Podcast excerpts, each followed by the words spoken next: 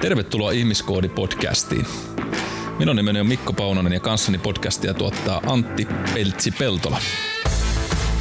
Tämän podcastin tarkoitus on tuoda kuulia tietoa sinulle hyvinvoinnista avoimella ja rennolla otteella. Joten istu alas, relaa ja nauti korvaasi kaatamastamme audiohunajasta. Oikein, oikein hyvää päivää, iltapäivää tai aamua. Sinulle taas hyvä kuulija. Toivottavasti on lähtenyt päivän mukavasti käyntiin ja mieli tuottanut pelkästään positiivisia viboja ja järkyttävä määrä itseluottamusta siihen, että tämäkin päivä on taas yksi voittoina päivä.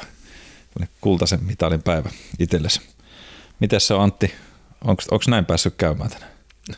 Että tämä olisi kultaisen mitalin päivä. Niin. Ei nyt mitään erityistä saavutusta ole tänään, tänään tullut vastaan, että olisi jotenkin huikeasti onnistunut jossain. Mutta onko, onko ollut niinku positiivinen viba vai millä on no, lähetty tälle päivälle? Positiivinen viba kyllä. Joo, joo. Eli sinällään niinku on, on tota, Plus, drive ollut plussa puolella. Kyllä, joo. kyllä. Loistavaa. Joo, tänään, tänään puhutaan sellaista aiheesta ja, ja itsekin yhdyn tähän äskeiseen kommenttiin, että kyllä tässä niin pyrkinyt siihen, että ollaan positiivisella drivilla päällä, mutta eihän se aina niin mene. Ja, ja tuossa tota, poristinkin vähän jo aikaisemmin tätä, tätä valmistellessa tässä, että, että tuo ihmismieli on mielenkiintoinen kapistus itsessään ja, ja tota, ää, just siihen asiaan, että mitkä on niin kuin ne tavallaan oman mielen maailmat ja, ja sävyt, sävyt, millä mennään ja, ja nekin on välillä hyvin vaihtelevia, niin kuin tuo Suomen sää on ollut tänäkin vuonna yllätyksiä täynnä, niin, tota, niin siihen, että, että kun tämmöisiä self-help bookkeja ja muitakin lukee paljon, että, että sitä toiminnan muuttamista, sitä oman niin kuin itsensä psyykkaamista tai sukkeroimista tai miksi sitä sanoonkaan koodaamista, voisi sanoa nyt kun tämän, mm. tämän podcastin aiheenakin on, niin paljon miettinyt ja, ja että milloin, miten, miten sitä onnistus enemmän kuin usein tekemään ja silloin kun huomaa, että se drive ei ole paras mahdollinen, niin mitä keinoja siihen voisi lähteä käyttää tai, tai tota, jolla tavalla muistuttaa siitä, että pysyy siinä omassa mantrassaan ja, ja osaa tarkistaa sitä kurssia riittävän usein, koska koska tota, ei, ei ne aina ne päivät ole sisaruksia toisilleen, vai miten sitä voisi sanoa veliä toisilleen, vaan siellä tulee niitä huonompia, huonompia tota, vireystiloja, niin, niin, niin tänään puhutaan vähän tosta, että, että miten sitä niin kutsuttua alitajuntaa, sitä tiedostamatontakin puolta meissä, niin tota, voisi vois sitten lähteä tsemppaamaan. Ja, Kuulostaa ja, hyvältä. Joo, kyllä uskon, että tähän, tätä niin kuin tarvitaan itse kukin aina välillä – välillä. Ja myöskin ehkä haluan muistuttaa siitä, että, ei, että on ihan luonnollistakin se, että välillä ei ole niitä hyviä vipoja elämässä. Mm. Kyllä se mun mielestä kuuluu siihen, että, että välillä ketuttaa ankarasti ja ei tule niitä onnistuneita päiviä. Ja just kun tuossa näytit, näytit omaa tätä oman projektisi onnistumislaukauksia aktiivisuudessa ja muussa, niin niin tavallaan niitä mittareita on minusta ihan loistava just seuratakin, mutta sitten osata olla myös armollinen just silleen, että no hei, nyt on tullut pari hutilyöntipäivää tänä, tällä mm. viikolla ja that's fine. Niin jos koko ajan olisi pelkkää ruusunlehteen ja hattaraa elämä, niin ne, ne alkaa tuntua mitäty, mitättömiltä ne onnistumisetkin. että se vaatii, vaatii myös niitä huonoja päiviä ja miinusmerkkisiä tunteita, että ne plussat tuntuu hyvältä. Mm. Kyllä, osa just nimenomaan niin huomata, ja, ja tota, että et, vitsi, tämä onkin nyt, tältä se taas tuntukin, ja, ja, mm. ja sitten nimenomaan analysoida, että mistä se johtuu, ja, ja et, et joskus niitä tarvitaan, ja, ja kyllä me niin kuin sanoisin, siinä missä niitä epäonnistumisia pitää joskus tulla, että niistä oppii, ja ne opettaa semmoisia suuntaviivoja, että okei, tota me en ehkä kannata toistaa kovin usein, ja, ja oliko se nyt sitten liian myöhään valvottu yö, tai, tai jotain, jotain muita sellaisia – jotka on tuottanut sen huonon lopputuloksen, niin, niin, tota, niin ne on minusta tärkeitä hetkiä. Tietenkin myöskin sitten, että mistä se flow syntyy, niin on niitäkin hyvä analysoida, koska sehän mm. muodostaa sen voittajan reseptin, sen, sen tota Asterix ja Obelixin sen tiedemiehen keiton, millä saadaan ne supervoimat sitten. Et kun se laitetaan oikea määrä mistelinoksia ja mitä ikinä sinne työnnettiinkään, mm. niin, tota, niin, niin saadaan se hieno keitos aikaa. Mitäs, mitä tulee rakas navigaattorikollegani mieleen tota, tässä, että jos sanot, puhutaan niin kuin alitajunnasta, niin mitä se sulle sanoi Santti? No alitajunnasta mulla tulee ensimmäisen mieleen unet jostain syystä, mm. koska ne on varmaan niitä asioita, mitkä siellä jossain syvemmässä mielessä sitten pyörii ja sieltä nousee esiin, kun, kun on untenmailla. Mm. jolloin tämä tietoinen mieli on sulettu. Niin. Me ei oikein voida valita yöllä, mitä me katsotaan. Ei, ei kyllä. Tai itse asiassa sitäkin voidaan. Haluatko kuulla kummallisen tarinan? Totta kai. Meillähän ikinä näitä ei ole. Sattupa kerran. Niinkö? Siis itsekin pystyy niin kuin huijaamaan tai oma alitajuntaa pystyy huijaamaan, koska silloin kun muutin Lappeenrantaa kouluun ja asuin Loasin eli paikallisen opiskelija-asuntosäätiön solukämpässä ja se kämppäkavereina oli herrat Humalajoki ja Nykänen ja nimi oli molempien kohdalla ennen. He oli insinööri, AMK-insinööriopiskelijoita, joille märkä maistuja. Ja muun muassa he teki rusinaviiniä, eli siis kiljua, missä oli rusinoita lillujoukossa meidän solukämpän vessassa. Ja sitten ne piti niin kuin kiljubailut meillä ja minä koitin sitten mennä ajoissa nukkumaan, kun oli, oli jotkut tentti tulossa tai muuta. Että olisi suurin piirtein vireystila hyvä siellä tentissä ja koitin jollain niin kuin hävittää tämän juhlimisen äänen sieltä meidän yhteisestä keittiöstä, niin pistin luurit päähän ja tota, Taru Sormusten herrasta soundtrackin mm. soimaan tietokoneelta.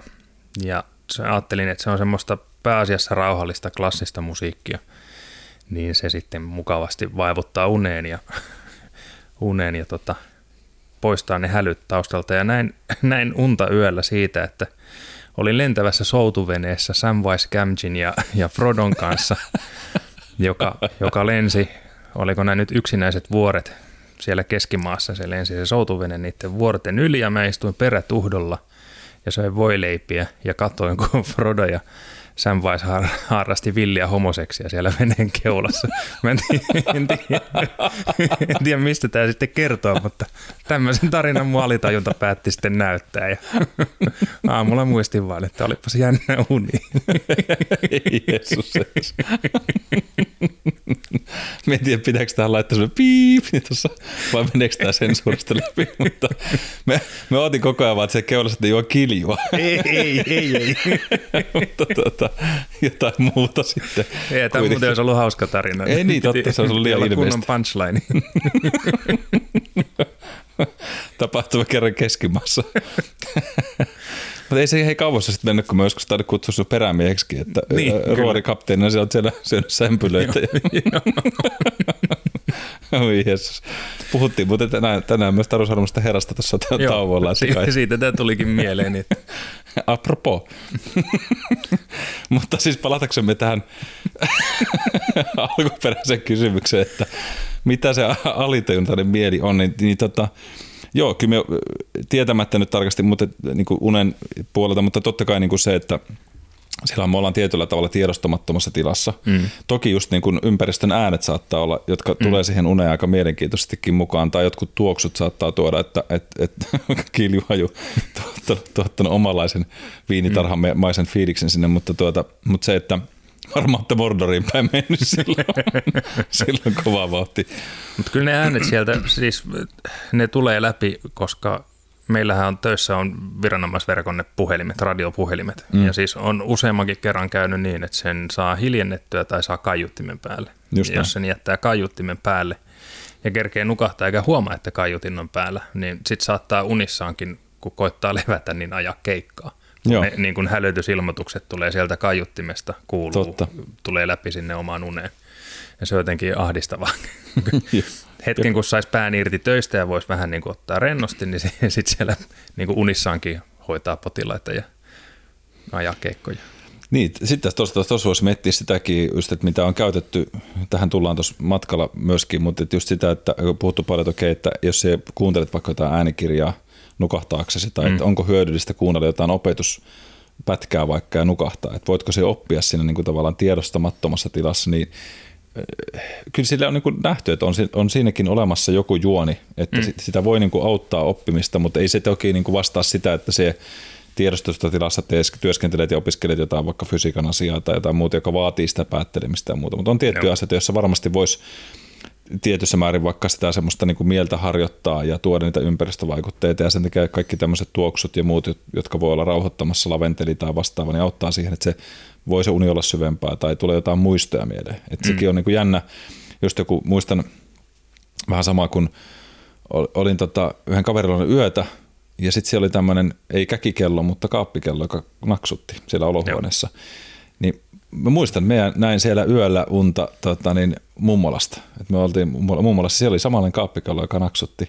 Joo. Eli se just tämmöinen tavallaan alitajunta tuotti sit sen muiston sieltä taustasta. Ja siinä tilanteessa, kun nuku, nukuitin näin unta ja huomasin, että muistan vielä sillä aamulla miettinen, että että, että tämä sama ääni kuuluu unessa. Ja sitten mm. tajusin, että hetkinen, tähän liittyy itse asiassa varmasti just tähän samaiseen asiaan. Mutta joo, alitajunnasta, niin sehän se on termi sinällään, se on, käytetään kuvaamaan tavallaan piilotettua mieltä. Ja, ja sehän on sellaista, missä tietoinen mieli on, meillä on valtavasti niitä tiet, monia kymmeniä tuhansia ajatuksia päivässä, mutta se ei tavallaan, alitajunta ei ole niissä itsessään mukana. Ja se on niin kuin tavallaan aivojen osa, joka toimii normaalin tietotason alapuolella tai niin kuin piilossa, kun ollaan hereillä. Ja, ja tota, mutta alitajunnassa, niin, niin siellä on, se on niin kuin terminä ilmeisesti peräisin freudinaisen ja, Freudin ja tota, psykoanalyysin ajoilta. Se oli voitu käyttäyty, kuvaamaan ihmisen käyttäytymistä ohjaava peitet, peiteltyjä tunnevoimia. Ja sitten on sanottu, että sitä käytetään usein niin kuin virheellisesti kuvaamaan nykyisin tiedostamatonta mieltä, jossa, niin, niin, niin miten se jaetaan tavallaan tämä mieli Yhden näkökulman mukaan on se, että meillä on alitajunta, joka on tämä freudilainen psykoanalyysin peräisellä oleva termi, eli piilotettu tunnetilat. Sitten on ei-tietoinen, eli automaattinen impulssiohjattu mieli, joka on myös piilossa tietoiselta to- toiminnoilta tai tiedolta. Sitten on tajuttomuus, joka on myös olemisen tila, mm. ja ei ole tietoinen ympäristö tai ei pysty reagoimaan siihen. Eli voisi ajatella, että unikin on tietynlaista tajuttomuuden vaihetta. Että me ei välttämättä, okei, sitten kun me ollaan vaikka valveunen vaiheessa, mm. niin silloin usein me kuullaan jotain ja ollaan siinä herkemmässä heräämispisteessä kuin taas vaikka syväunen vaihe, kuin syvässä unessa. Sitten on tämä tietoinen mieli, eli se, mitä olet juuri nyt hereillä ja tietoinen ja kykenevä vastaamaan ja siihen niin kuin ympärillä olevaan tietoon. Jossain määrin ainakin kykenevä niin, kyllä, vastaamaan. Kyllä. Joo. Ja sitten tietysti, jos meillä olisi jotain niin kuin mieleen vaikuttavia aineita, niin sitten varmaan jossain näissä väleissä pyörittäisiin menemässä. Eli, eli tavallaan se on siellä kulisseissa oleva toiminta, meidän niin kuin tietoisuuden taso. Ja tota, kuitenkin sellainen, joka imee ympäristöstä vaikutteita. Eli se ei, se ei niin kuin tarkoita sitä, että se – ö, olisi jollain tavalla semmoinen, mikä ei pysty kehittymään, vaan se on nimenomaan koko aikaisesti sitä, ja se alkaa kehittyä käytännössä silloin jo ihan kun ollaan pieniä vauvoja. Eli se on sitä, mistä joskus on puhuttu, että, että se, ne tunnetilat, joita saattaa tulla silleen, että mistähän tämä nyt yhtäkkiä tulikaan. Mm. Ja sitten kun rupeat miettimään niin, niitä uskomuksia tai niitä ajatuksia, että hetkinen, että, että joskus mä oon sanonut, että mä oon arvoton tai laiska tai sä oot vähän pullukka tai muuta, niin ne on niitä, jotka on saattanut tallentua sinne jotka ei siinä hetkessä välttämättä tuntunut siltä, mutta sitten rupeatkin muistaa, että hetkinen, että, että tota, me on niin hyväksynyt ne jossain vaiheessa, ne on tallentunut sinne alitajuntaan, ja, ja osittain totta kai se tietoinen mieli on sitä työskennellyt myös mukana. Mutta sitten mm. saattanut tulla jotain väkivaltatilanteita tai muuta, mitä sä oot nähnyt pienenä, mutta sitten on osannut välttämättä prosessoida niitä ja sitten se alitajunta on jättänyt niitä se muistijälkiä sinne mukaan. Eli, eli näin ainakin sitä osittain selitetään. Nyt tässä disclaimeri, en ole siis tämmöinen mielen työskentelijä, ammattilainen tai joku psykoterapeutti ja näin, eli en, en halua nimenomaan sanoa, että näinhän nämä asiat tässä menee, mutta, mutta ajat, haluan niin pyöritellä tätä asiaa, että mitä tämä meidän niin kuin alintajunta, miten me voidaan sitä ohjelmoida, minkälaisia asioita, jos puhutaan mentaaliharjoittelusta, että kun puhutaan itse sabotaasta, niistä asioista, mitä me joskus ei välttämättä tiedosta, että mitä me oikeasti tehdään. Ja sitten huomaat, että hetkinen, että miksi me jatkuvasti toistan tiettyä samaa toimintaa ja on sitä semmoista niin kuin oman toiminnan torpedointia, niin siellä voi olla just tätä alitajunnan prosesseja, mitkä tekee sitä, että tietoinen meille halusi tiettyjä asioita, mutta sitten sinussa on tietyt asiat, jotka on hyvin juurtuneita, jotka on muun muassa vaikka tämmöisiä juurtuneita uskomuksia, jotka se on ottanut mm-hmm. omaan identiteettiisi. Ja, ja tota, sitten me tuossa kattelin, kattelin, kattelin ihan mielenkiintoista, että mikä näitä self-helppejä ja muuta on opiskellut Tony Robbinsilta asioita, on opiskellut Peter Sageilta, nyt tietenkin neurotieteessä paljon käy läpi niitä asioita, että mitkä on niin kuin tiettyjä asioita, jotka vois olla meidän aivojen kannalta edullisia juttuja ja muuta, mutta että tässä, tässäkin on, niin kuin, on hauskaa, kun on tutkinut vähän noita lähteitä, niin jotkut sanovat kuusi steppiä, se on niin kuin tämmöisen unconscious mind programming, ja sitten jollakin on niin kuin 12 tai jollakin on 16, että mikä nyt on sitten se mm maaginen luku, niin vaikea sanoa, mutta oli siellä niin kuin yhdistäviä tekijöitä, jotka tuntuu, että, että niin kuin toistu kaikilla näillä ammattilaisilla tai, tai mielenohjaamisen tämmöisellä osaajilla siitä, että, että mitkä on niitä toimintamalleja, mitkä on niitä käytäntöjä, mitä näyttäisi olevan fiksua tehdä, jos mietitään sitä meidän niin kuin alitajunnan ohjelmointia. Niin otetaan niistä vähän semmoisia tiettyjä listauksia. Mutta jos mietitään niin kuin näin nyt missään har- harvajärjestyksessä on, mutta, mutta yksi semmoinen, mikä nousee aika selkeästi, on just tämä tämmöinen rajoittavien uskomusten, niin limiting beliefs ää, puoli, niin, niin ootko, ootko Antti näitä itse miettinyt? Onko sulla jotain semmoisia uskomuksia ollut, mitkä rajoittanut sun toimintaa tai estänyt sun niin kuin steppien ottamista vaikka eteenpäin uralla tai jollain muulla toimintamallilla? No ei kyllä nyt tuu heti mieleen mitään semmoista, niin kuin en ainakaan keksi nyt. Ei pystyn vähän, heti... vähän hankala kysymys kyllä, niin kuin, mikä sitten olisi uskomus. No kerro sä oman, niin katsotaan pystyykö siitä ammentaa peilaa jotain. No minä muutaman, muutaman, ehkä itsestä on hyvä aina aloittaa tiputtamalla itsensä syvään kaivoon suoraan, mm. suoraan mutta, mutta niin kuin sanoin tuossa itse, sullekin on sanonut, että, että minulla on ollut paljon sellainen niin kuin, ää, että me, me en niin kuin riitä tai että mulla ei, me en ole riittävän osaava tai mulla ei ole riittävästi semmoista niin kuin ammattitaitoa tehdä jotain, niin sitten mm. mä oon jättänyt tekemättä niitä asioita tai me lykkään sitä sillä, että okei, sitten kun me opiskelen tuon seuraavan jutun, niin sitten me vasta, sitten me mm. voin julkaista tuon tai sitten me voin kirjoittaa tuon ja, ja sitten sit tavallaan me oon verrannut vaikka paljon mun opettajia, jotka on tuplasti minun vanhempia, tuplasti enemmän tehnyt sitä uraa jo. Ja sitten mä ajattelin, että mun pitää olla parempi kuin noin, niin sitten me uskallan ottaa sen seuraavan askeleen. Mm.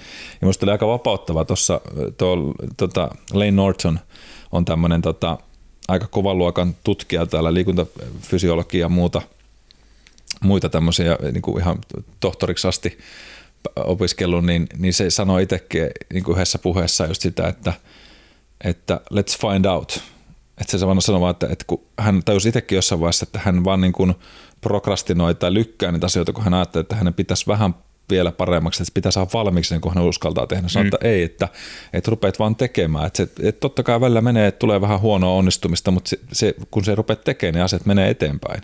Että mulla semmoinen uskomus on ollut ainakin, mikä on rajoittanut, on se, se niin kuin riittämättömyyden tunne. Ja sitten toinen on ollut se, että mun pitänyt saada niin kuin hyväksyntä joltain muulta, että meidän niin kuin on sit että se on niin hyvä, että me uskalla, mm, uskalla tehdä näitä asioita.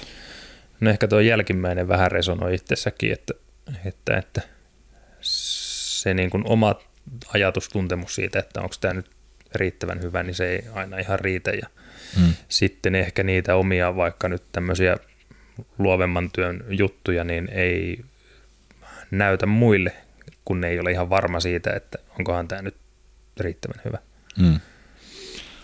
Joo, ja sitten sitten taas asiakasesimerkki, mä en tiedä, onko me sanonutkin että joskus aikaisemmassa jossain meidän podcastissa, mutta mä olin valmennettavana yksi tämmöinen henkilö, joka oli ennen ollut prima ballerina hmm. niin taidolta. Ja hän sitten mentiin salille ja hän ei ole koskaan aikaisemmin käynyt salilla niin kuin salin treenaamisen varsinaisessa merkityksessä, vaikka paljon sitä fysiikkaa olivat harjoittajallekin niin kuin enemmän kehon painolle ja oli heillekin sillä pienvälineitä tämmöistä ollut, mutta just se, että lähdettiin kyykkäämään ja tekee, tekee tota, maastavetoja, mitä nyt tehtiin käsillä, mutta se oli hyvä, kun sanoit, että eihän Mikko, että kun hän on niin kömpelö, että, että eihän niin osaa näitä tehdä. Meistä katoin sitä sen tekniikkaa ja mietin, että, että jos mien niin tietäisi, että hän on ensimmäistä kertaa, niin minä ikinä voisi kuvitellakaan, että, että, että toi niin kuin näyttää, mm. kun se olisi 5-6 vuotta treenannut, koska hän oli aina tehnyt keholla niin paljon valtavan hyvä se kinesteettinen ymmärrys ja kehohallinta, mutta hän kokee, että hän on kömpelö. Mm.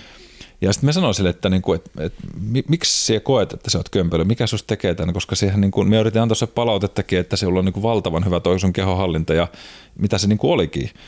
Sanoin, että kun sitten ruvettiin niin kuin puhumaan sitä niin kuin aikaisemmin, niin sitten hän vertasi itteensä edelleen siihen primo ballerina minänsä, kun hän ei enää sitä ollut, hän ei ole niin paljon treenannut, hänestä tuntui kömpelöltä, mutta kun mä sanoin, että hei, että normaali lottokansansa mittapuussa, niin tämä, miltä, mitä sinä tällä hetkellä suoritat niin, ja teet, millä taidolla se teet, niin se on niin kuin ihan omassa luokassa edelleen, mutta totta kai kun hän vertasi siihen us, niin kuin ajatukseen siitä identiteetistä, mikä hän on ollut ja uskomus, niin hän ei, että hän ei osaa, hän ei pysty, hän ei kykene, koska hänen valmentaja sanoi, että se on kömpelö joskus. Niin, niin, niin tavallaan sitten se toisen kaiken siihen muuhunkin maailmaan siihen, että hän on kömpelö, kun hän on kömpelö tuossa näytöksessä, niin hän on kömpelö kaikessa muussa. Joo. Ja sen takia ei uskaltanut lähteä tekemään mitään tuommoista niin voimaharjoittelua tai muuta. Ja, ja, ja sitten on ollut näitä niin kuin, paljon semmoista niin kuin ihmisiä, jotka just, että, että, tota, että kun hän on ollut aina pyöreä, niin hän ei koskaan voi laittua. Ja, ja sitä, mistä nämä niin uskomukset tulee? Kuka sun on sen sanonut? No kun hänen vanhemmatkin on pyöreitä. Mä sanon, mikä että mm. eihän ne ole se vanhemmat ole sama kuin sie. Mm. Ja, ja, ja, ja, ne uskomukset on ollut niin kuin paljon sitten siinä, että hän niin kuin aina sitten päätyi siihen, että, että hän on aina se, joka repsahtaa ja romahtaa ja, ja sitten taas tulee niin herkuteltua. Ja mä sanoin, että okei, nyt sun täytyy ruveta muuttamaan niitä uskomuksia toisenlaiseksi sieltä. Toi Priman ballerina esimerkki kyllä kuulostaa myös silleen tutulta, että jos miettii itse, niin, niin kävin ennen koronaa, ostin ihan e-passi rahoilla huimahalliin kymmenen kerran kortin. Mm. Ja siitä jäi puolet kortin kerroista käyttämättä, koska se kävi niin kyrsimään se uintiharjoittelu. Ei sen takia, etteikö enää osaisi uida. Toki mm. tekniikka ei ole niin hyvää kuin silloin aktiiviaikoina, mutta se tulee äkkiä takaisin, kun vaan tekisi. Mutta se suurin syy oli varmaan se, että, että kun muistaa niin hyvin, että mitä on joskus ollut, ja sitten sitä pettyy itteensä, kun ei olekaan enää niin hyvä, mikä no ei tietenkään ole, se on mm. ihan normaalia. Mutta se vaan sitten harmittaa niin suunnattomasti itteensä, että, että hitto kun on niin, on, on lihavampi ja on, tekniikka on hukassa ja sit sitä ei niin kuin edes malta lähteä hakemaan takaisin, vaan niin kuin usko loppuu omaa itteensä, kun ei olekaan enää semmoinen kuin ennen. Mm. Joo, ja just, just toi tommonen, että, että on iso kokoisempi tai muuta, niin se, mm. että mutta, ja sitten usein niin sanot, okay, että et, eti semmoisia ihmisiä, jotka on niin kuin, eti esimerkkejä, ketkä on onnistunut siinä. Mm. Että et mikä saa sut, että meitä on omassa aika monta ihmistä, niin on, oot se oikeasti uniikki, että sä vaan, se, sä oot vaan niin kömpelö tai se jotain muuta, että sä et vaan pysty. Se ei tarkoita sitä, että ei saisi, että siinä jos osa totuutta, totta kai hän näin voikin olla, mutta just tähän samaan voisi samastua, koska varmasti tänne on sanonutkin ja osa tietää, että on soittanut pianoa todella nuoresta lähtien ihan niin kuin pienestä neljävuotiaasta nassikasta ja sitten kun mä sen lopetin, kun en sitten päättänytkään valita muusikon uraa, niin, niin se, se niin kuin kynnys lähteä uudelleen soittaa oli ihan valtava, koska mm. se itsekriittisyys ja se vertaileva minä oli niin suuri siinä. Ja, ja tota, ei ehkä se liity, niin, niin, niin, no, okei, se on osittain sitä rajoittunutta niin usko, niin kuin uskomuksia, jotka rajoittaa sinua. Mutta just se, että tavallaan niin kuin, ää, että siellä tulee niin kuin ne pienet sanat voi olla hyvin usein semmoisia, jotka niin kuin voi rajoittaa siihen, että se, se, se rikkoo niin paljon sinussa siellä, että niin kuin se pääsi niistä taas yli ja uskot itseesi ja opit luottamaan itseesi ja, ja niin kuin antautumaan sille – tietyllä tavalla niin kuin nöyryydelle lähteä tekemään asioita uudelleen ja hyväksyä se vaillinaisuus, niin se on iso juttu ainakin itselle ollut. Niin, olla sen verran armelias että itselleen, että, että en ole enää se sama ihminen kuin 15 vuotta sitten. Mm, ja ne kyllä. taidot, joita silloin oli, joita ei ole 15 vuoteen harjoittanut tai kunto tai mikä se nyt onkaan, niin, niin ei ne tietenkään ole samalla tasolla tällä hetkellä kuin aikoinaan, mutta ihan yhtä lailla silloin, kun aikoinaan on tehnyt niiden eteen työtä, niin ne on varmasti mahdollista saavuttaa se sama taso, mutta se taas vaan vaatii sen työn. Kyllä. Ja tästä tullaan just siihen tietyllä tavalla niin kuin toiseen asiaan, mikä on just siellä niin kuin hirveän tärkeänä asiana, on se, että se syy, miksi meikäläistäkin esimerkiksi palkataan, on, on se, että mä aina usein sanon vähän samalla tavalla kuin Lane Nordson, että let's find out. Ja mä sanon, että hei, että, että älä anna sen yhden epäonnistumisen ja kolmenkaan epäonnistumisen määrittää sinua – et, et me on sen takia sinne, että me annamme paremmat työkalut siihen, että et testataan, että näytä tämä toisin, koska me tiedän monta esimerkkiä, sitten usein me sanonkin, että hei, hae toisenlaisia esimerkkejä elämään, sitä affirmaatiota, niitä uskomuksia, tai ympärö ihmiset sellaisena, jotka muutkin on tehnyt sen muutoksen, ota niiltä mallia, kopioi niiltä se malli, koska jotain ne tekee oikein, kun ne menestyy. Vähän sama, että jos sä haluat oppia menemään niin kuin terveellisempään suuntaan, niin kyllä sun kannattaa haalea ihmisiä, joilla on se samanlainen arvomaailma, jotka harrastaa mm. terveellistä kulttuuria, koska se hairahtuminen on paljon epätodennäköisempää ihmisille, joiden kanssa niillä on se arvo on sitä, että hei se keho on mun temppeli tai jotain muuta.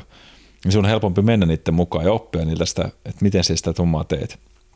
Niin, niin se, koska jälleen kerran tästä tulee just siihen myöskin, mikä usein tulee, että ihmiset pelkää vähän sitä, että kun siellä vähän menestymään ja muuta, niin sitten ei kato, ei kukaan muukaan, niin eläs, et, et siis eikä voi tuota tehdä. Ja muistan aikanaan, kun lähdin opiskelemaan tuonne Britteihin ja, ja tota, siihen piti tehdä sitten tentti, tentti, että pääsee sinne sisälle siihen oppilaitokseen ja, ja sitten kaverit sanoi, että ei kukaan muukaan täältä Suomesta tuommoisen lähtenyt, että et, et, kyllä se, se, on varmasti aika vaikeaa ja muuta. Mä sit, et, niin se varmaan on, mutta annamme kokeilla.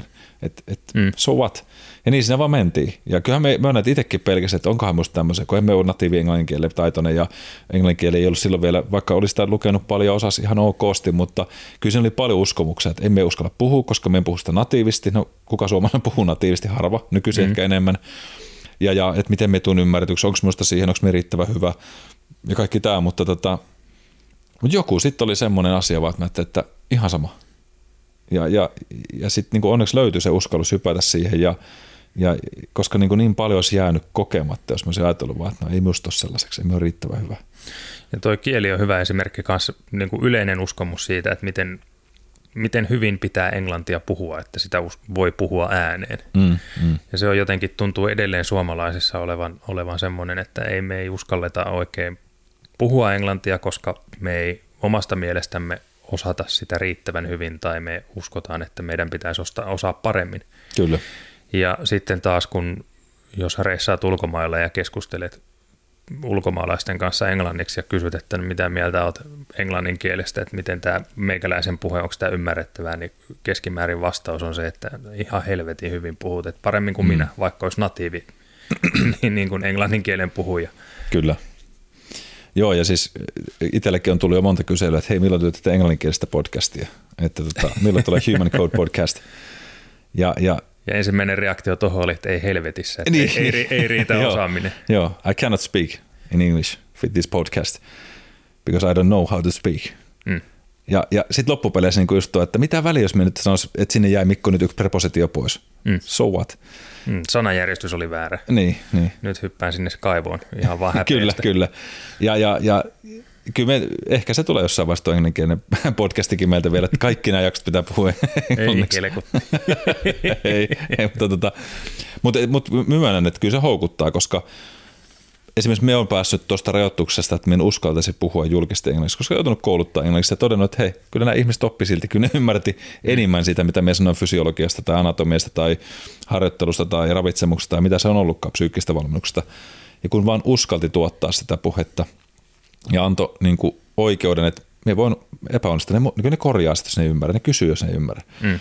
Ja, ja, ja toisaalta se on myös rikkaus, että se et puhu ihan välttämättä kuin jenkki, että se tunnistaa, että hei, toi jätkä ostaa muualta. Ja sitten kun se kuunteli tätä muita, niin, ja itsekin kuuntelee paljon podcasteja, niin siellä on ihan mistä kulttuurista vai silti se menee ihan hyvin. Mm. Ja siis tykkään, kun, ja se, se on myös, myös niin kuin virkistävää kuunnella, kun se jostain jenkkityylistä koko aika. Vaan se on joku vähän kiinnostava aksentti, niin esimerkiksi tota, ää, mikä se on se äijän nimi, se on tota, sen ta, sukunimi on Hofmeckler. Mutta nyt en muista mikä se, mikä se tota, on, mutta siis aivan sairaan mukava kuunnella sitä sen puhetta. Et se, se, oli niinku, se on tämmöinen treenaamiskuru kanssa olemassa, mutta tota, se tulee ehkä mieleen se etunimi kanssa vielä, mutta tota... Sukunimestä päätellen se on varmaan Dieter tai Günther. Ei ollut, mutta, mutta se on jostain sieltä päin. Se, tota, no, koko, saksalaiseen kieliperheeseen vähän viittaa. Joo, mutta se tosi makea, tosi makea aksentti. Et me muistan, me sen jälkeen oikein katoin, että missä Hofmecklerin näitä niin kuin, juttuja, koska musta se oli niin, kuin, niin semmoinen kiehtova se sen tyyli puhua englantia. Ja kuitenkin sitä saa selvää. Se, mm. se ei ollut se niin kuin, ongelma siinä. No sitten tullaan siihen, puhutaan niin affirmaatioista, eli tämmöistä hokemista, semmoista tavoista lauseesta, mitä sä käytät, ja, ja siinä, missä sun pitäisi tutkia, että mitkä ne rajoittavat uskomukset sulla on just sitä, että mitä se sitten päivittää, mikä se on se, mitä se, niin kuin, mikä, kuka siellä kuiskailee siellä korvassa. Että se, että on hei Mikko riittävä, tai sä oot, sä oot Antti, sä oot vähän niin kuin liian raskas rakenteinen, sä oot liian iso tähän lajiin tai muuta, mitä ne onkaan. Mm. Että et kuka se on se demoni, demoni tai pikkupiru, joka siellä korvassa kuiskii, ja sitten sun pitäisi oppia tunnistaa, että okei, mistä ne tulee, miten, mitä sieltä tulee se sanoja ja miten me uudelleen muodostan sen. Tavallaan niin kuin flip the coin. Mm. Paul sanoi joskus mulle siitä, se antoi, mulla on semmoinen jokaisella meillä Check-instituutin valmistuneilla sieltä, jotka käytiin läpi life coaching puoli, saatiin semmoinen yin yang tuota, metallikiekko, ja sitten se sanoikin, että aina kun te huomaatte semmoisen mieliviiruksen, ajatusviiruksen, mikä on niin kuin se, että se rupeat puhumaan, että en ole riittävä, en ole hyvä, niin käännä se toisinpäin, se kolikko. Tietoisesti tee se niin kuin tässä niin kuin fyysisesti, otat se kolikko käteen, käännä se toisinpäin ja tee vastalause sille. Mm. Että olen riittävä, uskallan tehdä niitä asioita. Tämä on vaan niin kuin, nyt se, se mieli, joka haluaa rajoittaa mun sitä että me on valmis tällaisenään ja hyvä tällaisena, me riitän tällaisena. Ja se, oli, se on tosi makea. Me on välillä unohtanut välillä, me ollaan aina autossa mukana. Olen kysynyt, että miksi Mikko on saatu autossa mukana. Mä sanoin, että se on muistutuksena aina siitä, että kun mulla rupeaa tulemaan niitä omia identiteetin kanssa sitä taistelua, että uskallanko me, pystynkö me, niin, niin mä otan sen aina sitä mukaan. Ja me liikun aika paljon autolla, niin se on ollut semmoinen, että sit mä nappaan käteen, niin sitten tulee aina se käytön niin konkreettinen fiilis siitä – vähän niin kuin tapping tai muukin, että se niin mm. muistat itse sitä, mitä se on, koska aivot tuottaa aika paljon kaikkea päivittäin. Kyllä. Ja siihen liittyy osittain semmoinen ää, tavallaan uuden niin kuin hokeman tai, tai muun kirjo, kertominen. Se ei tarkoita, että pitää valheellisesti sanoa. Että totta kai niin kuin äsken pitänyt muistaa se, että, että, jos, että se ei vaan, että sä sanot, että me tuun olemaan yhtä hyvä laulaja kuin Pavarotti. Niin se mm. vaan sillä hokemisella ei nyt auta, että se nyt vaan todet ja sitten se uskot siihen itse, että minä laulan niin hyvin, että, että minähän riitän ja me haluan operaa ja bla bla bla, tai mikä se onkaan, että jokainen meistä nyt ymmärtää sen rajoituksen, mutta tarkoitan sitä tuossa enemmän, että, että sitten se toimintamalli ja se, mitä me rupean tekemään, niin sitten se on se seuraava steppi siitä, että jos me haluan oikeasti kehittyä, me lupaan itselleni vaikka, että me haluan tulla paremmaksi laulajaksi tai äänenkäyttäjäksi, niin että mitkä on ne toimintamallit, mitkä ne jutut, mitkä vie minua kohti sitä parempaa. Ja sitten me otan ne action stepit sinne, mutta, mutta se, että me en lähde tyrmäämään sitä siinä alkuvaiheessa, joo, ei mulla, mulla on tämmöinen ääni, kukaan ei tykkää kuitenkaan, me en edes yritä. Mm. Niin hitto se menetät niin paljon siitä elämästä, me uskon näin, että, että, että, että ja jälleen kerran niin unelmienkin ne rajat, mistä puhuttiin joskus tavoitteasettelussa, että just, että he ei halua mennä Plutoon käymään, niin se, se ei todennäköisesti toteudu, mutta just se, että, että sulla on niin tietyt visiot, ja voitte uskoa ihmiset, että, että, että niin kuin mitä tulee ihmiskoodiin tai, tai muutama muuhunkin projektiin, mitä tässä tehdään, niin kyllä me on käynyt monta kertaa kääntää sitä kolikkoa. Ja se ei johdu siitä, että, että Antti sijoista niin tallonnut alaspäin, vaan päinvastoin se kolikon toisella puolella löytyy aina se, että hei, täällä on mulla ihan loistavat Aisaparit Antti, jolla on pohjattoman kiitollinen nyt ja tästä etenkin päin. Kohta käyn itkemään, jos jatkan tätä. ja, ja, ja, moni muu, jotka mahdollistanut sitä omaa unelmaa, koska ei tätä ikinä tätä podcastia tapahtunut, jos siinä ei olisi ollut joku muu mukana. Hmm. Mä olisin aina hannannut, että ei, me testi joskus nyt mm. me tiedän, että me, me istutaan tässä tuoleille ja, ja tota, nauhuri lähtee päin, niin sitä on pakko tuottaa. Niin, ja sitten sitä affirmaatioa, sitä niin kuin vahvistusta sille, mm. vaikkapa nyt tälle, niin vasta tuossa ennen, ennen nauhoitusta niin käytiin katsoa statseja, miten on teidän kuulijoiden määrä ja seuraajien määrä esimerkiksi Spotifyssa tasaisesti noussut, niin kyllähän se vaan palkitsee ja, ja just poistaa varmasti niitä uskomuksia, että ei tästä nyt varmaan kuitenkaan mitään tule. Niin, kyllä. Kun koko ajan mennään parempaan suuntaan, oikeaan suuntaan, että kehitytään. Juuri näin, ja, ja tähän pitää sanoa myöskin se, yksi niistä alitajunan on, on, on niin kuin kiitollisuuden ilmaiseminen. Se on tärkeä mm. asia just se, että miten me ohjelma, että näekö me sen synkän lokakuun vai, vai onko siellä niin jotain muutakin hyvää olemassa. Niin tässä samassa myöskin kuulijat teille iso kiitos siitä, että, että olette jaksanut höristää korvaanne ja se näkyy tuolla statistiikoissa ja myös ihan oikeasti mitä sanoin tuossa Antillekin, just sitä määrää, mitä on tullut palautetta. On tullut kehittävää palautetta, että, että mitkä olisi hyviä asioita, että hei, mitä halutaan lisää tai että, että onko jotain sellaista, mitä voisi tehdä paremmin. Mutta mut niin paljon se positiivisen palautteen määrä, mitä on tullut, niin kyllähän se niin kuin on valtava boosti palata niihin palautteisiin, joskus se muistaa, että hei Mikko, että et, et tee vaan. Et, et mm. Ei aina tule timanttia, mutta mut se tekeminen on kuitenkin siellä, jos sitä teet sydämellä ja, ja siihen omaan unelmaasi visualisoituna – että mitä se on. Ja kyllä mullakin se visualisaatio on yksi sitten, että jälleen kerran affirmaatiot, eli just se niin kuin vahvistaminen, mutta sitten se visualisaatio, että mitä me nähdään, missä tämä on kolmen vuoden päästä. Mitkä ne mm. numerot on siellä, mistä puhuttiin pari kertaa sitten jo, että, että mikä meidän tämän vuoden tavoitenumeroissa on, mitä me halutaan nähdä. Ja, ja me on niin visuaalista tässä omassa mielessä, että kun me avataan se sivu, paljon siellä on sitä, tai että mitä ihmiskoodi on ensi, tämän vuoden lopussa 2023. Missä mm. me on silloin, ää, minkälaiset vaatteet meillä on päällä – tai meillä on päällä, minkälaiset workshopit meillä on tulossa, niin kyllä me on, ne on aika kirkkaasti mielessä. Kuinka sataprosenttisesti ne tulee toteutua, vaikea sanoa, mutta kyllä me niin kuin haluan uskoa siihen, että, että ne menee jopa yli sen, mitä on toivonut. Aika näyttää, mutta... Et, mm, toivotaan. Niin, että et, et, minusta se on niin kuin, mielellä mun mielestä pitää niin kuin pelata – koska aivot on todella mielenkiintoinen kapistus ja tästä voisi puhua niin kuin, toki oma kapasiteetti ei riitä puhua kvanttifysiikasta tai näistä niinkään, mutta kun semmoisten kanssa on puhunut, että kuinka paljon sillä mielellä on manifestoiva vaikutus. Että kun sä uskot jotain, niin lähdet miettimään niitä asioita ja sä lähdet työskentelemään niitä päivittäin niitä asioita kohti, tai useammissa kuin hetkissä kuin harvimmissa hetkissä, niin niillä on uskomaton voima syntyä todeksi. Mm. Hyvässä ja huonossa tietyt asiat, koska ne ohjaa sitä päivittäistä käyttäytymistä. Vähän niin kuin mitä sekin tuossa näytit sen sovelluksen, että, että kun sä toistat niitä useampaa kertaa, niin kyllähän se rupeaa näkymään mm. omassa voinnissa, yleiskunnossa. Oli se tavoite sullakin niin kuin just nämä tämmöiset niin kestävyysmatkat ja muut. Niin, mm. niin. Joo, ja se tavallaan nyt toi applikaatiojuttu vaikka esimerkkinä, niin se just sitä vahvistaa sitä omaa uskomusta siihen, että tavoitteisiin pääsee, kun saa niitä täppiä suoritteita, mitä ikinä. Kyllä.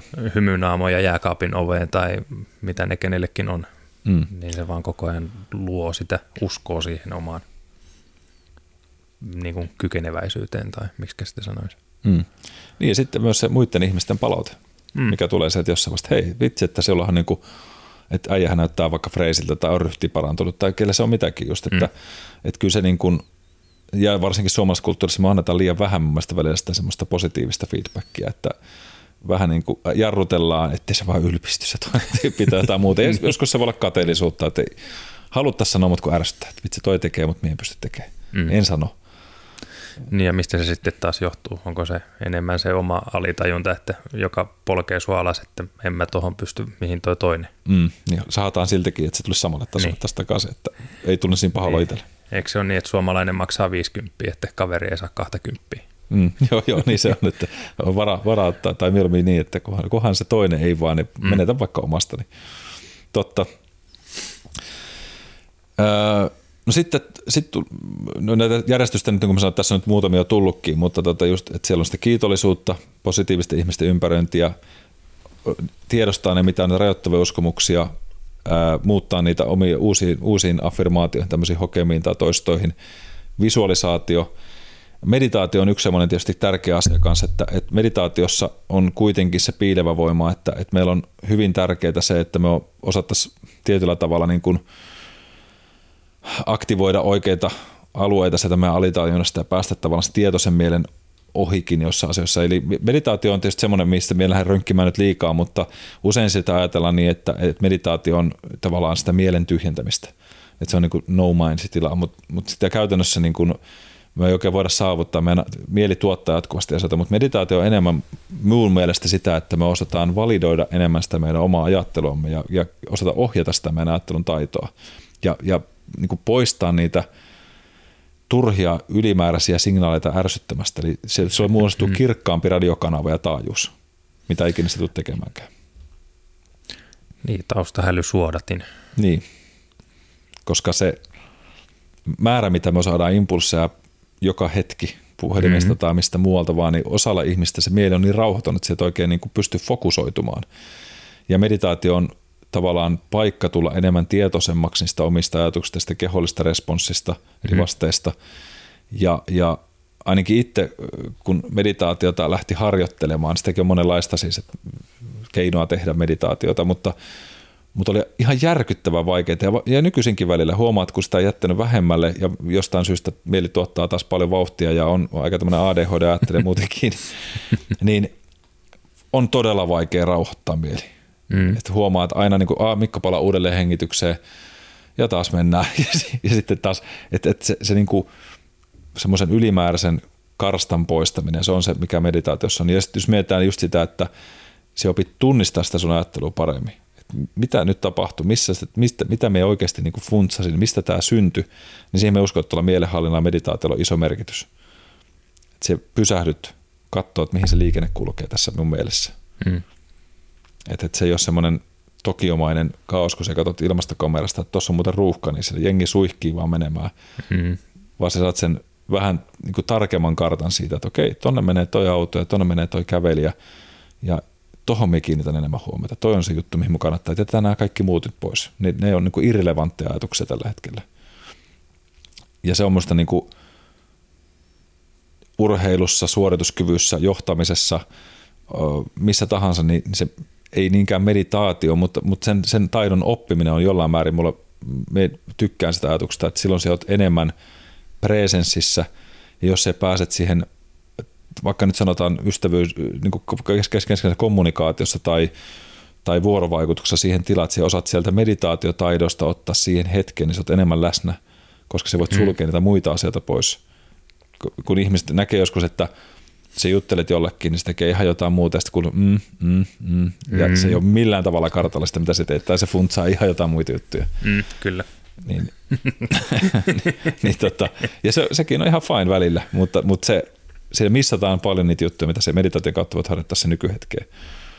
Vähän niin kuin tämä Kay Lindahl on kirjoittanut semmoisen kirjan kuin Sacred Art of Listening, niin musta siinä oli hyviä niin kuin, niin kuin tämmöistä kuuntelemisen jaloa taitoa, miten se oot läsnä siellä tilanteessa.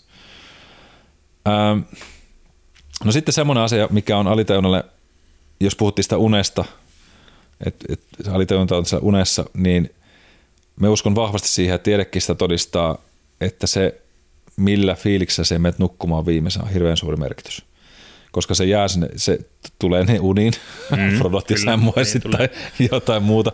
Nyt sitä voisi miettiä, että mitä sä sitten katsoit viimeisen, kun kävit nukkumaan. ei sitä sen enempää kauheata. Mutta tota, joku hirveä näky siellä. niin, joku kauhean viimeinen. Joo, ja sitten pojat oli halaamassa sille. Mutta, tota, mutta just se, että, että pysyisi kaukana tavallaan negatiivisuudesta ennen nukkumaan menoa. Ja siihen tulee se kiitollispäiväkirja tai, tai just ne semmoista vahvistavat ajatukset, että mm. millä mentaalilla energialla me menemme siihen uneen. Monesti kuulee, siis kun on häävalokuvauksia tehnyt, varmaan ties kuinka monet kymmenet häät käynyt läpi. Ja siellä aina, aina kun puheita pidetään, niin yleisin ohje, mitä on varmaan joka häissä kuullut, niin tulevalle tai vasta vihitylle avioparille, että älkää menkö vihasina nukkumaan. Mm. Sopikaa riita ennen kuin käytte nukkumaan. Kyllä. Ja varmasti ihan mainio, mainio tota elämänohje, koska se sitten jää sinne mieleen muhimaan ja, ja, ja mielistä prosessoi siellä alitajunnassa varmasti unenkin aikana. Ja ei ehkä nukuta niin hyvin ja mm. onko sitten seuraavana aamuna, jatkuuko samasta pisteestä ja vielä kahta kauheammin kuin on vielä nukkunutkin huonosti. Ja, Kyllä. Ja näin.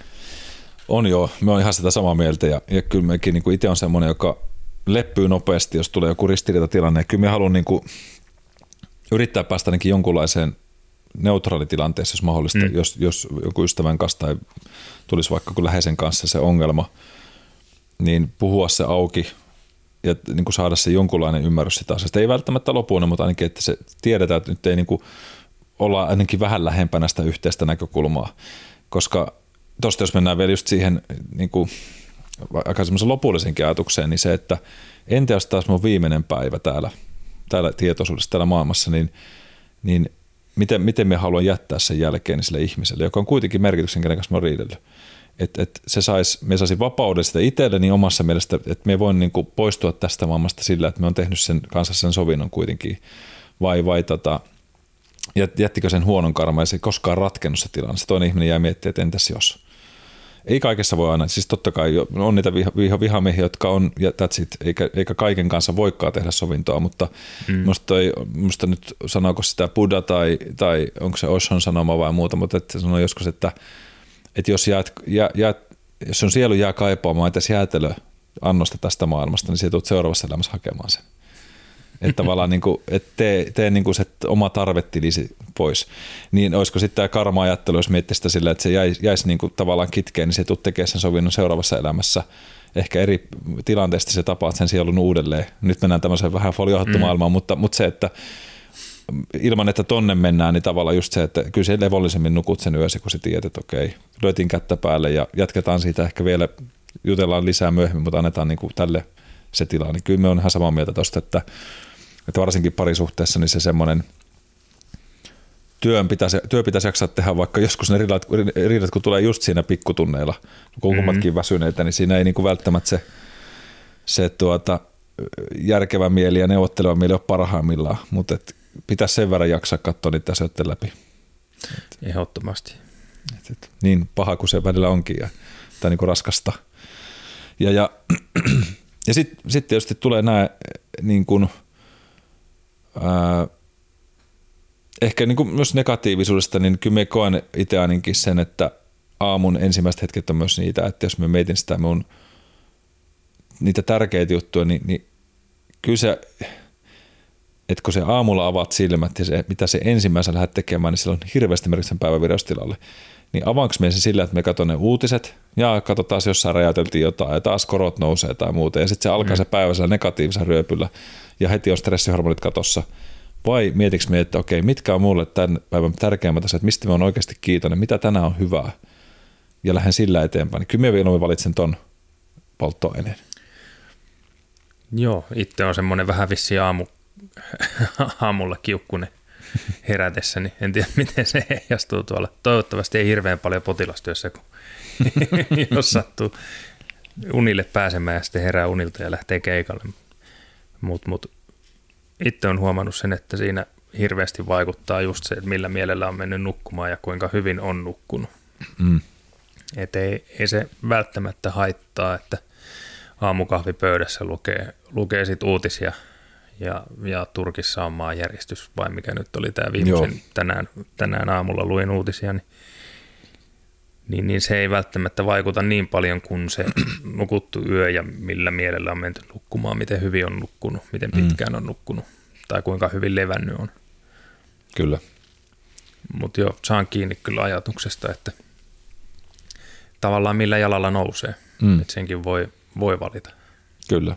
Kyllä se, niin, kyllä se voi valita, totta kai niin kun herätyksellä on väliä, että miten sinne herää ja, ja just, että onko kaveri hakkaamassa kattilalla korvan vieressä ja se ei ole niin se suotuisin tapa, mutta, mutta et, ja, ja niin kuin sanottu, niin jälleen kerran tässäkin taas, että ihan joskus on ok, että eniten ketuttaa kaikki. Mm. Ei, ei, ei sekään niin kuin, se, muistan joskus eräs tota, puolituttu ystäväni postas, muistan nähdeni vaan somessa silleen, että, että hän niin kuin haluaa päästä irti kaikesta negatiivista ajattelusta ja niin hän vain keskittyy positiiviseen ja muuhun, että ne, niitä ei niin kuin ole tilaa hänen elämässään.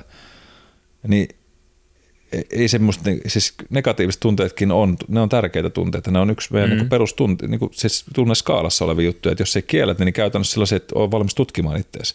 On täysin mm. epänormaalia se, että meidän tuntisi negatiivista tunnetta tai kateutta tai ketutusta joskus. Hemmetti, totta kai, sillekin on sitten syynsä. Jos ei huomaat, että heräät joka aamu siihen, että eniten vituttaa kaikki, niin kyllähän sitä pitää ruveta miettiä, että miksi näin on. Minkä, mikä takia mulla mm. on se kasetti tuolla päässä semmoinen, että mulla on jatkuvasti negatiivinen fiilis. Ja silloin se on todennäköisesti sitä, että se et on niiden sun arvojen mukaista toimintaa tekemässä. Teet jotain sellaista, mikä tuottaa just niitä epäonnistumisen tunteita. Been there. Mm. Varmasti kaikki meistä. Ja, ja, ja se niin kuin on, silloin hyvä lähteä miettimään, että mistä tämä tavallaan nyt syntyy tämä koko toiminta, mikä minun ohjaa tähän ja jatkuvaan niin kuin negatiiviseen kierteeseen. Ja, ja itse joutunut tekemään paljon takaisin töitä, että huomannut, että, että se on tosi paljon trikkereitä, tosi paljon semmoisia niin juttuja, mitkä on edelleen mulla hinannut pitkään perässä, mitkä on rajoittanut just siihen, niin kuin, että I'm not good enough, en, en mm. ole riittävä, en ole riittävän kyvykäs, en ole riittävän vahva tai mitä se Joo. ikinä onkaan. Tuo kuulostaa ihan absurdilta ajatukselta, että, että pyrkii edes semmoiseen tilanteeseen, että olisi pelkkiä positiivisia mm. asioita ja ajatuksia ympärillä. Tehän pitää johonkin luolaan muuttaa ja muurata seinä umpeen ja niin kuin välttää kaikkia kontakteja, että mistään ei tulisi mitään negatiivista signaalia ja sitten miten sen pään mindsetin saa vielä käännettyä niin, että mm. luolaan seinät ei rupea muuttua negatiiviseksi rajoittavaksi asiaksi tai muuta. Kyllä. Hirveän, hirveän mahoton ajatus itselle, että kyllä se, ne huonotkin asiat kuuluu elämään. Kyllä. Ja ne tuo sen, sit sen kiitollisuuden tunteen, sit, kun se mm. menee ne asiat hyvin, että hetkinen, et niin. Näistä päästiin yli ja, ja nämä kuuluu niin herätellä minua tällä hetkellä. Tuosta tuli muuten mieleen Jesse Isler, tämmöinen somevaikuttaja tai bisnesmies, mutta se somessa paljon, niin sillä oli tota vasta just yksi pätkä, minkä sen kaverin, muista se nimeä, mutta se, se meinaa, että miten onko se parhaillaan, no varmat kuinka vanha pätkä se oli, mutta sinne vain lyhyt pätkä siitä, että, että se päättää, että se on, se, se on viikon pimeässä luolassa mm. viettää, viettää tämmöisen luola-ajan ja siinä on vain pieni luukku, mistä se saa sitten ruuan sinne mutta sekin on silleen, että se ei näe niin valoa sieltä, vaan se laittaa semmoisen kahden luukun kautta. Se ei voi tietää, että onko päivä vai yö, mutta se ruoka tulee jossain vaiheessa ja sitten se syö siellä täysin pimeässä. Ja niin kuin, että hän haluaa testata sitä, että, että mm. liputtaa kaikki ärsykkeet pois. Aistideprivaatio. Joo, joo et, en tiedä, että, että tota, tietty määrä deprivaatio on, on hyvä, mutta että jos, jos se vedetään kaikki pois, niin kyllä se niin kuin, voi olla aika rankka viikko jossain vaiheessa. Tietysti no, vähän henkilöstä riippuen, mutta – ei saakeli viekään.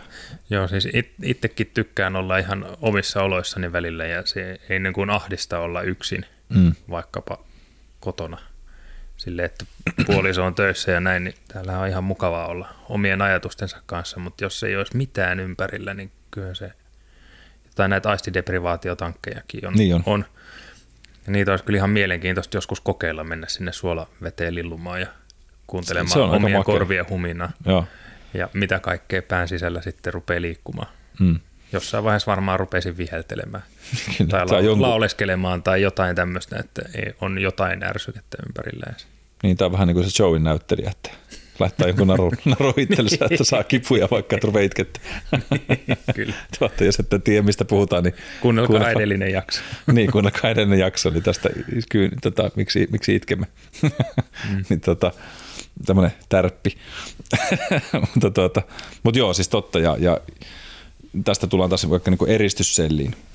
Mm. Että miksi se on niin rankka ollut esimerkiksi niin kuin vangeille laittaa eristykseen. Niin kuin se on se, että kun sä et saa mitään kontaktia mihinkään, sä oot yksinäisenä huoneessa ja, ja funtsailet, tai oot funtsailet, mutta Mir rupeaa kehittää aika paljon kaikkea, koska se vaatii mm. niitä ärsykkeitä. Kyllä. Niin kyllä me mielenkiintoista. En tiedä, pitää yrittää seurata, että onko se nyt oikeasti ollut se seitsemän päivää. Ja just se sanoo Jesekin, että, että millä sä tiedät, että missä vaiheessa olet menossa, että kun se vuorokausirytmi häviää, se et tiedä mm. yhtään, että milloin mennään, että että se kolme tuntia saattaa olla kolme päivää tai toisinpäin. No ei ihan noin paljon, mutta just se, että nukuit, koit, että vitsi mä oon nukkunut tosi hyvin. Mutta sulla kelloa sitten tiedä yhtään, että paljon sä oot oikeasti nukkunut ja mm. ei vitsi, ei, minusta jos tuohon, en pystyisi. Joo, ei, ei kyllä lähtisi. Että, lähtisi kyllä meikäläinen tuommoiseen kokeiluun. Ehkä jonkun vuorokauden voisin olla jossain tuolla ihan vaan niin testata omia limittejä, mm. mutta ei, ei, viikko, ei, ei hyvä päivä. että tota, huhhuh. Mutta tota, mut, mut, sitten, sitten oli vielä muutamia sellaisia, mitä tuossa puhuttiin niin aliteona ohjelmoinnista, niin tämmöiset kuin binauraaliset lyönnit tai niin kuin musiikki, eli beats, binaural beats, niin on tämmöistä kahden sävyn soittamista eri taajuuksilla, niin se näyttää siltä, niin kuin, että se alitajunta ottaa niitä mukaan, eli pystyy, pyritään vaikka rentoutumaan tai saa alfa-aivoaaltojen tai beta-aivoaaltojen niin lisääntymistä, eli opiskeluun tai, tai tämmöiseen niin meditaatio muuhun. Niin mä oon itse kokeillut niitä white noisea ja, ja muuta, mm. niin ne on ihan mielenkiintoisia. Että kyllä me niin kuin, koska musiikki on itsellä ollut lähellä sydäntä, niin se on tosi mielenkiintoinen fiilis, kun sitä tekee. Että aika usein sille, että on vaikka tehnyt jotain kirjoitustyötä, mm. niin on vaikeaa lukea jotain, niin mä tykkään kuunnella vaikka jossain kahvilassa, laittaa napit korville, koska se hälinä on siellä iso. Mutta sen sijaan, että me en voi kuunnella mitään podcastia, koska sitten mun mieli rupeaa kuuntelemaan, että mitä sanoo tuossa, ja sitten me en pysty keskittymään siihen, mitä me luen tai kirjoitan. Musiikissakin, jos se on jotain, missä on laulun sanoja, niin me usein kiinnitän niihin mm. huomiota. Mutta sitten ne on niin tosi makeita, koska ne on vähän alussa häiritsevisiä, että tämä kuulostaa oudolta musiikki, mutta se on aika hypnotisoivaa. Me ainakin huomaan, että me tiettyihin niin tuommoisiin binaurallisiin juttuihin niin vastaan tosi hyvin. Se vaste on mulla, ainakin me koen näin. Mm. Joo, ei, mä oon kanssa samaa joskus kokeillut, että, että kun musiikkia laittaa soimaan niin kuin tavallaan siksi taustameteliksi, mm. niin siinä ei toimi se, että siellä on se joku sun Spotifyn ehdottama lista lempiartistit 2022, Joo. koska sitten sieltä tulee just niitä kappaleita, mistä muistaa kertosäkeen tai, tai näin, ja sitten niitä lähtee hyräilemään tai naputtelee pöytää levottomana ihmisenä tai Kyllä. jalkatamppaa tahtia, ja sitten se keskittyminen harhautuu, mutta sitten ää, mikähän se nyt on sen musiikkityypin, siis Massive Attack ja tämmöiset, mm. tämmöistä instrumentaalimusiikkia, suht rauhallista – niin, niin ne toimii oikein hyvin. Joo. Joo, ja se on just ihan sama, pystyn samaistumaan tuohon, että, että tavallaan sitten jos se vaikka kokkaat, joka ei vaadi semmoista niin kuin mm. Sen suurempaa, totta kai että saat katsoa jotain ohjetta, mutta siinä on ihan kiva jammailla joskus keittiössä tai siivoat mm. ja muuta, mutta sitten jos se on just jotain niin kuin ajattelua vaativaa ja, ja jotain tuosta luomistyötä, niin ei vitsi, sitten se harhautuu se ajatus Joo. kyllä tosi pahasti. Että...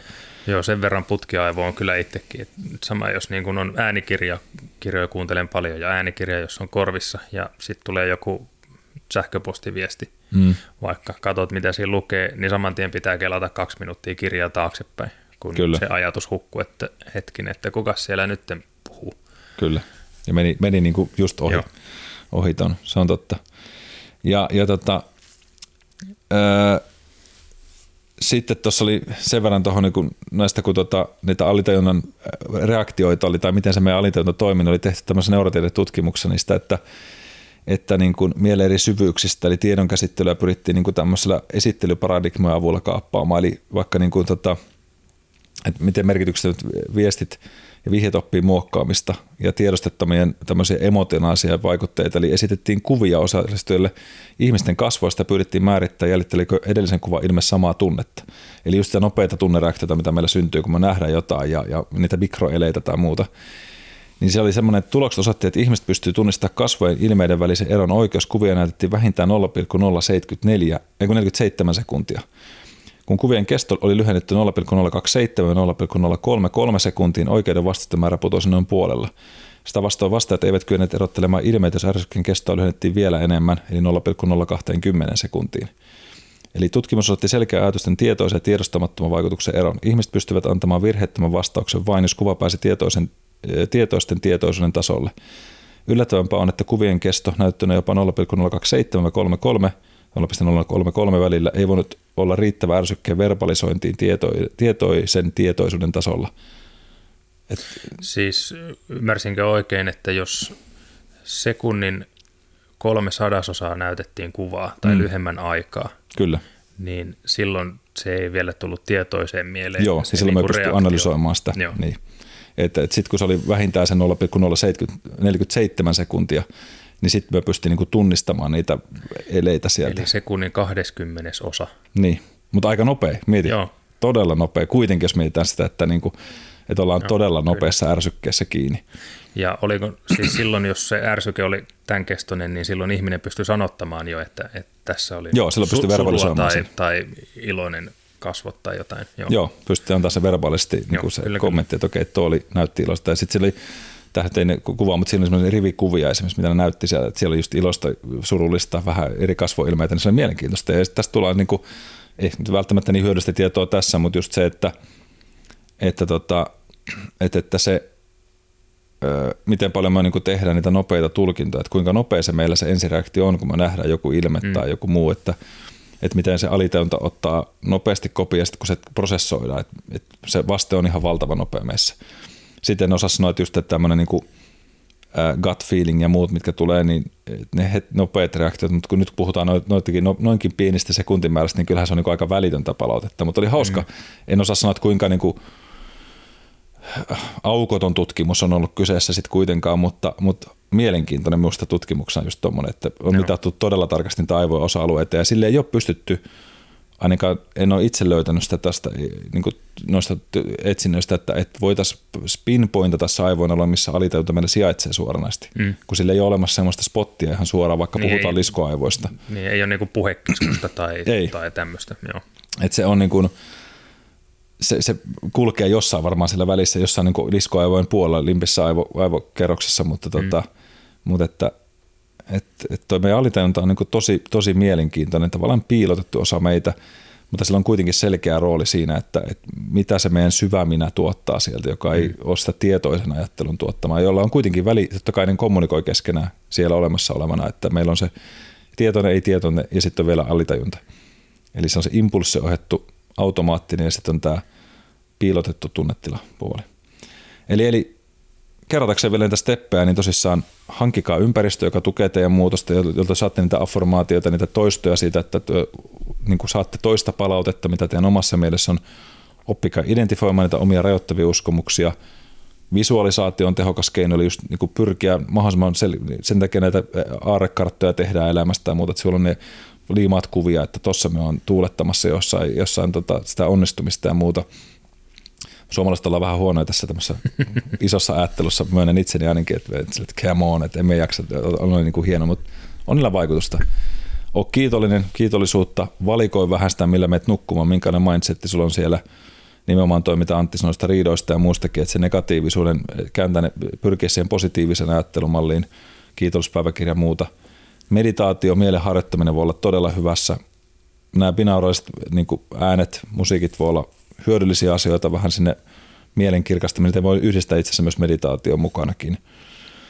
Ja sitten sit se action, eli se omien tavoitteihin suuntaan toimiminen on kuitenkin se tota, todella tärkeä osa sitä mukana, että siihen tunnetilaan mukaan ja lähtee työskentelemään kohti niitä omia tavoitteita, niin se pelkkä ajattelu ei vielä muuta mitään, vaan se toiminta mm. muuttaa. Niin se vaan menee. Kyllä. Tässä nyt olisi ehkä, ehkä niin kuin pureskeltu vähän matkaa tätä ja aika tunti turistiin. Niin, tota, Aika tarkalleen. Kyllä. Toivottavasti vaikutimme teidän alitajuntaan positiivisella mallilla. Voitte laittaa kyllä terveisiä, että mitä olitte mieltä, mitkä sieltä jäi pinnallisimmaksi ajatukseksi omaan. Joo. omaan Elkää menkää nukkumaan kuunnelle Sormusten herra soundtrack. niin totta, haltiakieltä. voi voi. Mutta, tuota, mutta, mutta ehkä jotain Osi Osbornia voi hyvä kuulla. Se on pimeyden ruhtinasta. Kyllä. Hei, mutta kiitoksia teille kuulijat ja, ja paljon tsemppiä. Muistakaa miettiä mitä, tai ajatella mitä ajattelette, koska sillä on todella paljon merkitystä ja kirkkaita positiivisia ajatuksia päivään kaikille. Joo, ensi kertaa.